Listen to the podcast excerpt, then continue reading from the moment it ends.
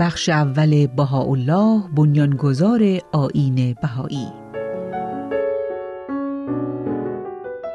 پروفسور ادوارد براون انگلیسی از جمله برجسته ترین خاورشناسان قرن 19 میلادی است که در سال 1890 میلادی در عکا به حضور حضرت بهاءالله مشرف گردید.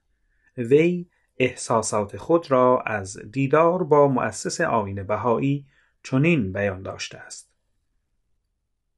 جمالی را که مشاهده نمودم هرگز فراموش ننمایم هرچند که از عهده توصیف بر نیایم آن چشمان نافذ گویی تا اعماق روح و زمین را می‌خواند و قدرت و عظمت بر جبین مبینش نمودار از چینهای عمیق پیشانی و سیما علائم سال خوردگی نمایان.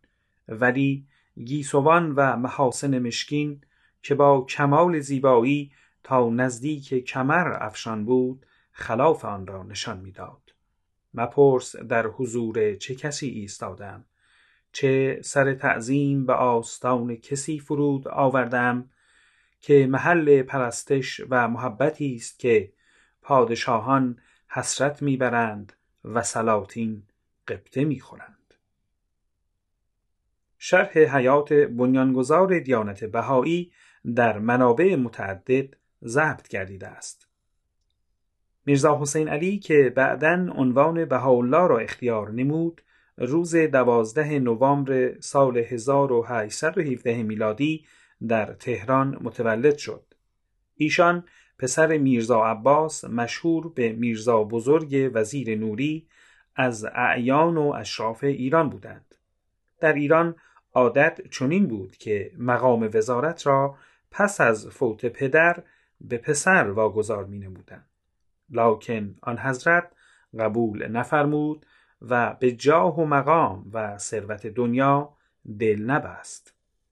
به عوض اوقات خود را صرف دلجویی از دردمندان و دستگیری از ضعفا می نمود و به لقب پدر بینوایان شهرت یافته بود. بهاءالله به طبیعت دلبستگی داشت و اغلب به سیر و گردش در باغ و صحرا می پرداخت و از زیبایی های طبیعت لذت می برد. از همان دوران کودکی و نوجوانی فضائل اخلاقی دانش و قوای عقلیش مشهور خاص و عام بود. ایشان بسیار عزیز و مورد توجه بودند و معاصرین و کسانی که ناظر حرکات و سکنات حضرت بهاءالله بودند از آن می نمودند که ایشان در مناظره و مباحثه با هر طبقه ای اعم از درباری یا روحانی با اعتقاد کامل به بیان مطلب می پرداختند و با ادله کافی طرف صحبت را قانع می کردند و بسیار با شهامت بودند. از جمله در مجلسی که بهاءالله حضور داشت میرزا نظرعلی قزوینی مرشد معروف صوفیه که در نزد محمدشاه قرب و منزلت فراوان داشت راجع به مدارج عالیه یک انسان داد سخن می‌داد و در مورد خودش می گفت اگر الان نوکر من به من بگوید که عیسی مسیح در جلوی درب خانه مرا می خواهد انقطاع من به درجه است که عدم علاقه خود را به دیدار او ابراز خواهم داشت گروهی در آن مجلس خاموش ماندند و عدهای دیگر بر سبیل چاپلوسی زمزمه های تحسین آمیز سر دادند. در این میان فقط حضرت بهاءالله بود که به سخن آمد و رو به درویش قزوینی که نسبت به حضرت مسیح چنین بیحرمتی کرده بود فرمود شما به شخص اعلی حضرت خیلی نزدیک هستید و معظم الله به شما ارادت فراوان میورزد. با همه اینها اگر میر قذب دربار با ده نفر از مردانش به درب این خانه بیاید و بگوید که اعلی حضرت شما را احضار کردهاند.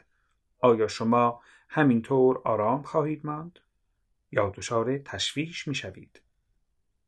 میرزا نظر علی قبل از آنکه جوابی بگوید لحظه ای مکس نمود و آنگاه گفت در واقع نگران خواهم شد. حضرت بهاءالله فرمودند پس بنابراین این درست نیست که اینگونه قاطعانه ادعا کنید. این سخنان محکم حضرت بهاءالله حاضرین را به تعجب و تحسین واداشت و از شهامت ایشان که این گونه با آن مرشد معروف صحبت داشتند و او را قانع نمودند حیران گردیدند. آن حضرت به هیچ مدرسه داخل نشدند و در پای صحبت هیچ استاد یا فیلسوفی ننشستند.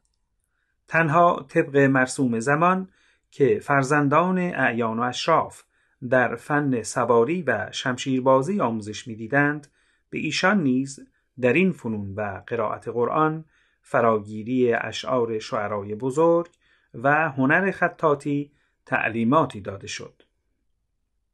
حضرت بهاءالله چند ماهی پس از اظهار امر باب در سال 1844 میلادی حقانیت آین جدید را تصدیق نمود و به دیانت باب گروید و از جمله برجسته ترین پیروان و مدافعین آین جدید گردید.